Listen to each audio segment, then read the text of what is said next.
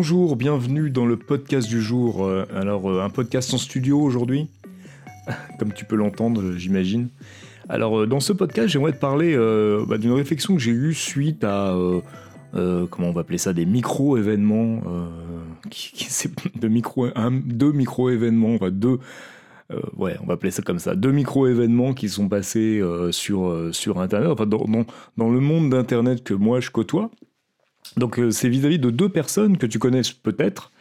Euh, la première personne, c'est Jean Rivière, et la deuxième personne, c'est euh, Antoine BM. Alors, si tu me suis un peu, tu sais que j'ai avec Antoine BM une espèce de, de, de, de, sentiment très plus que mitigé. C'est vraiment quelqu'un qui peut, qui, que je considère un peu comme une espèce de tête à claque.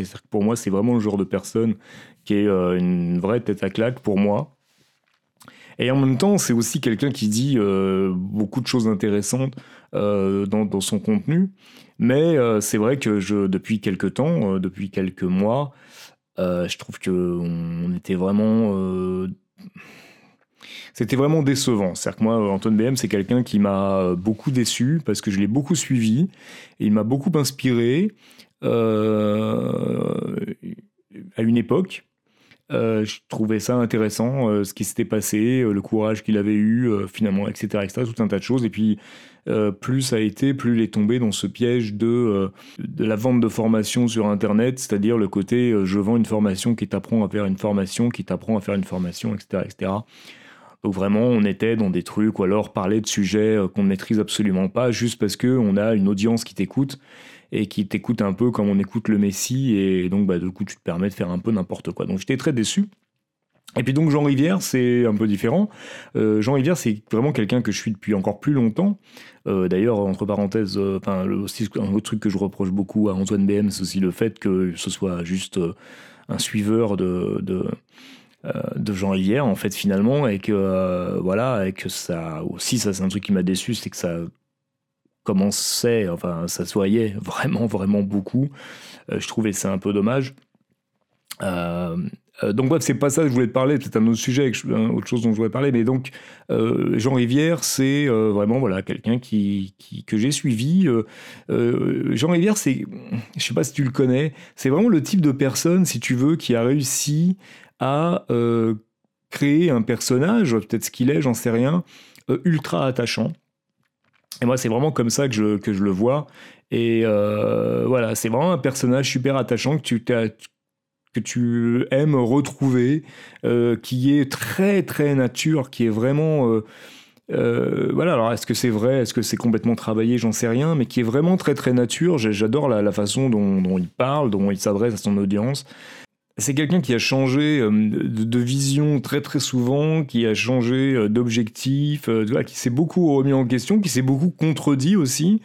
Mais finalement, j'aimais, je trouve ça plutôt cool. Et je pense que vraiment le, truc qui qui, a fait que j'ai beaucoup suivi et que j'ai toujours encore un œil à savoir ce que, fait Jean Rivière, c'est plutôt le personnage lui-même. Moi, je crois beaucoup en ça.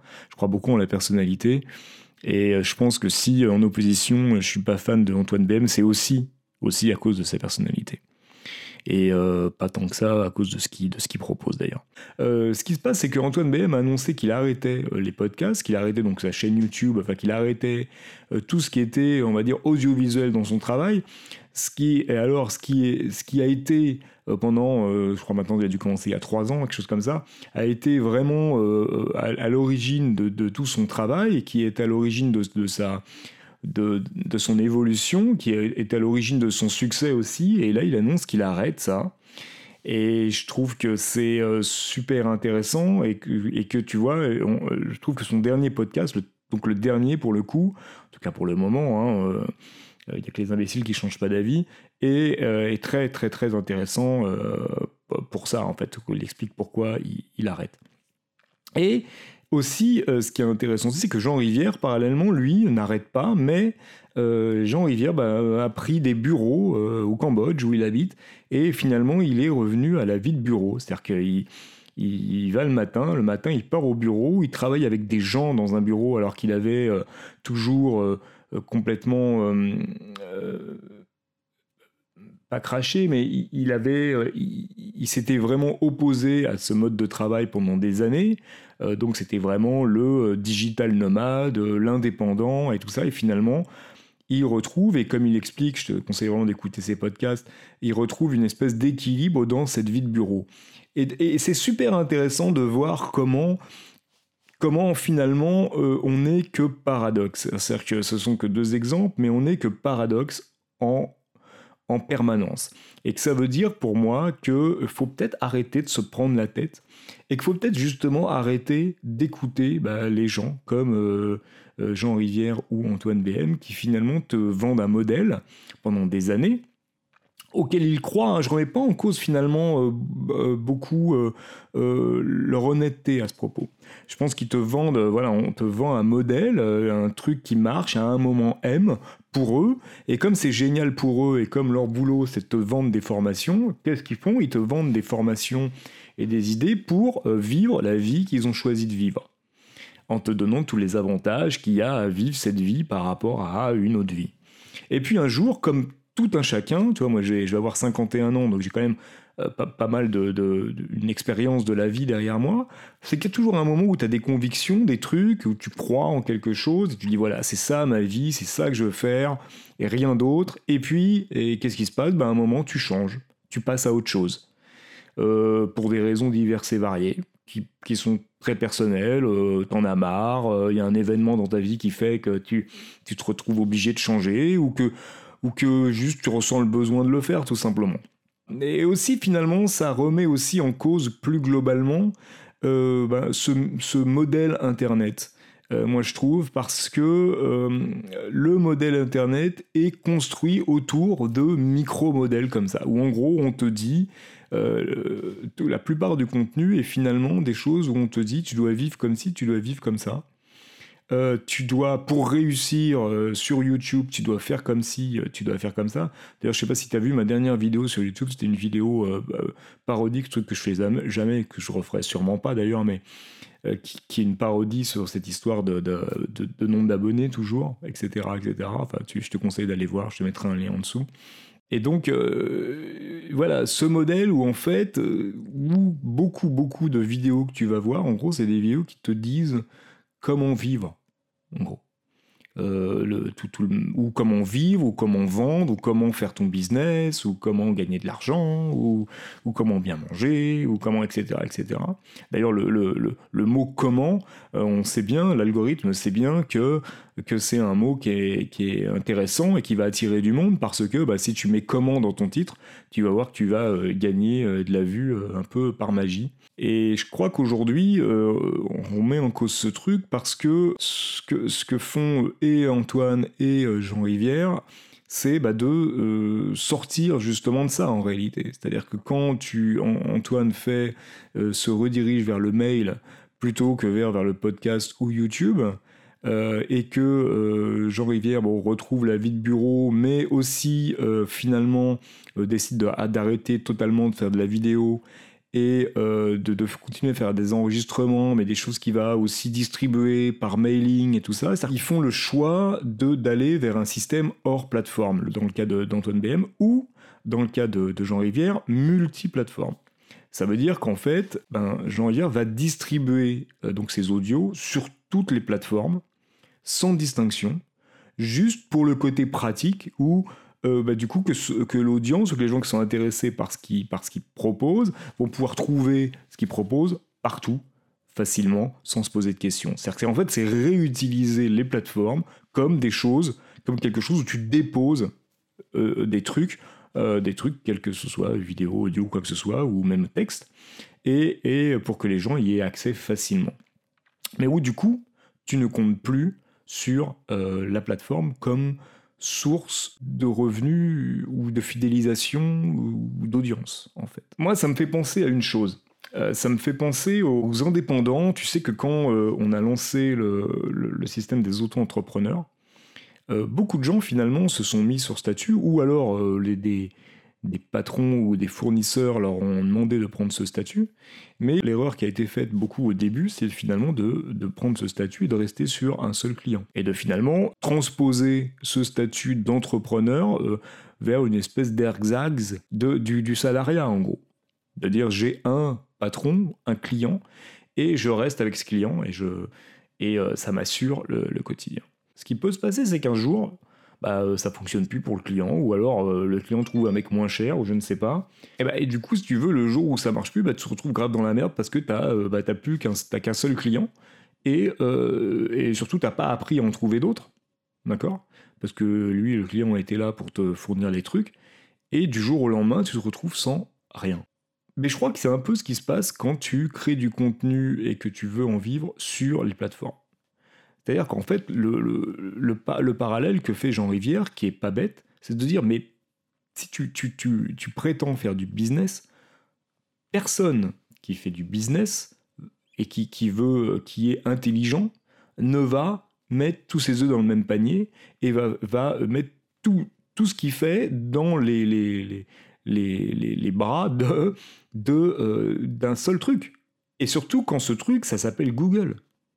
Quand tu mets tout ton business, euh, euh, ton développement dans YouTube, et uniquement dans YouTube, c'est super dangereux.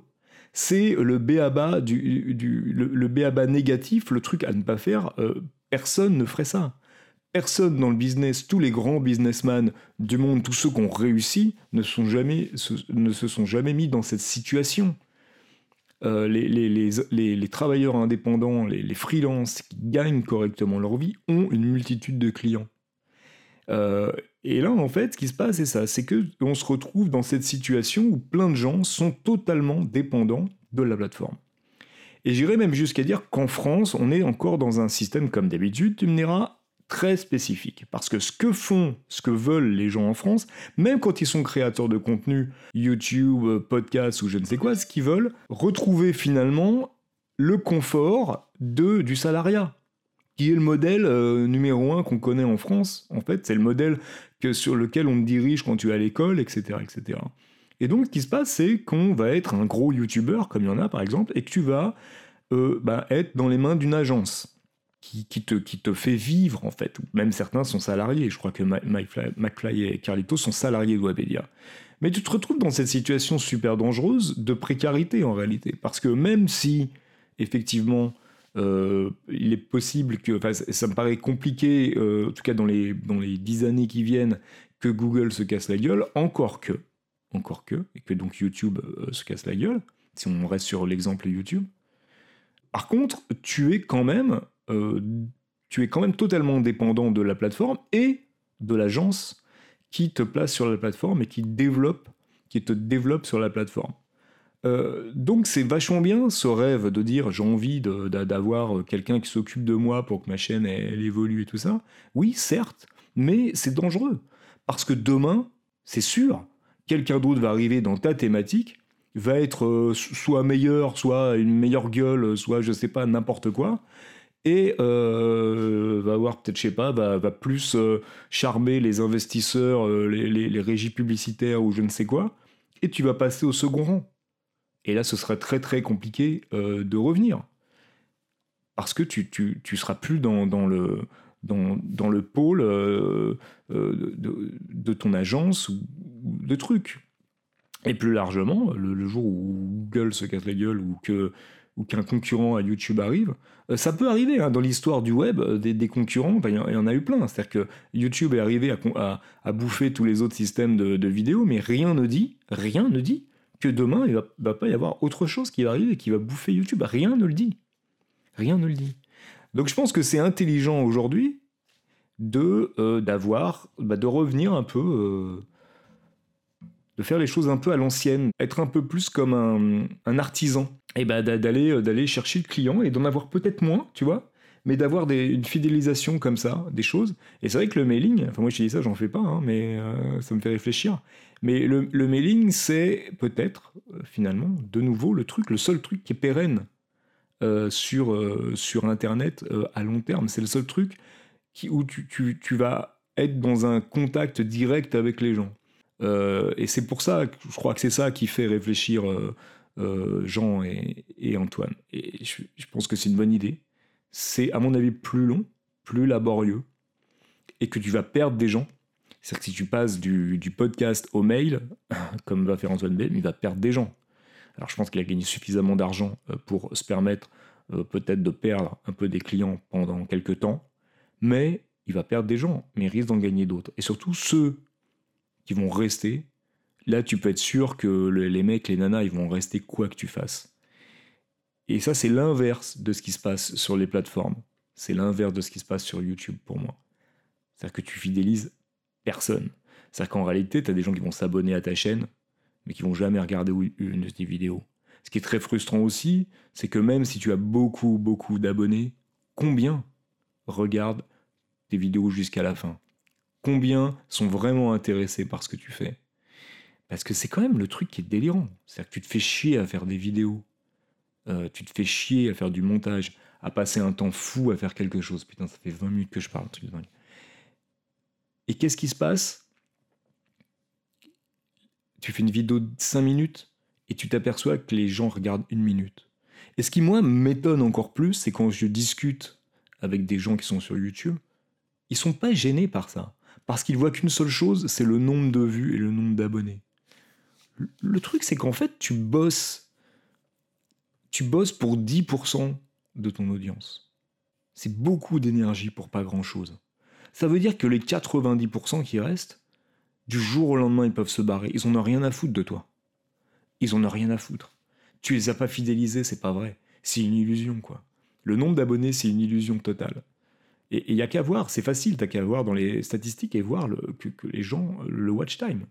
En fait, le, vrai chiffre important sur YouTube, et je pense que les gens intelligents sur le c'est le watch time, c'est rien d'autre. C'est ça qui est important. Parce que c'est le jour où tu vas vouloir passer à autre chose et vendre quelque chose. C'est les gens qui ont le watch time le plus important sur ta chaîne qui seront susceptibles d'acheter des trucs. Les autres, c'est euh, un chiffre en fait.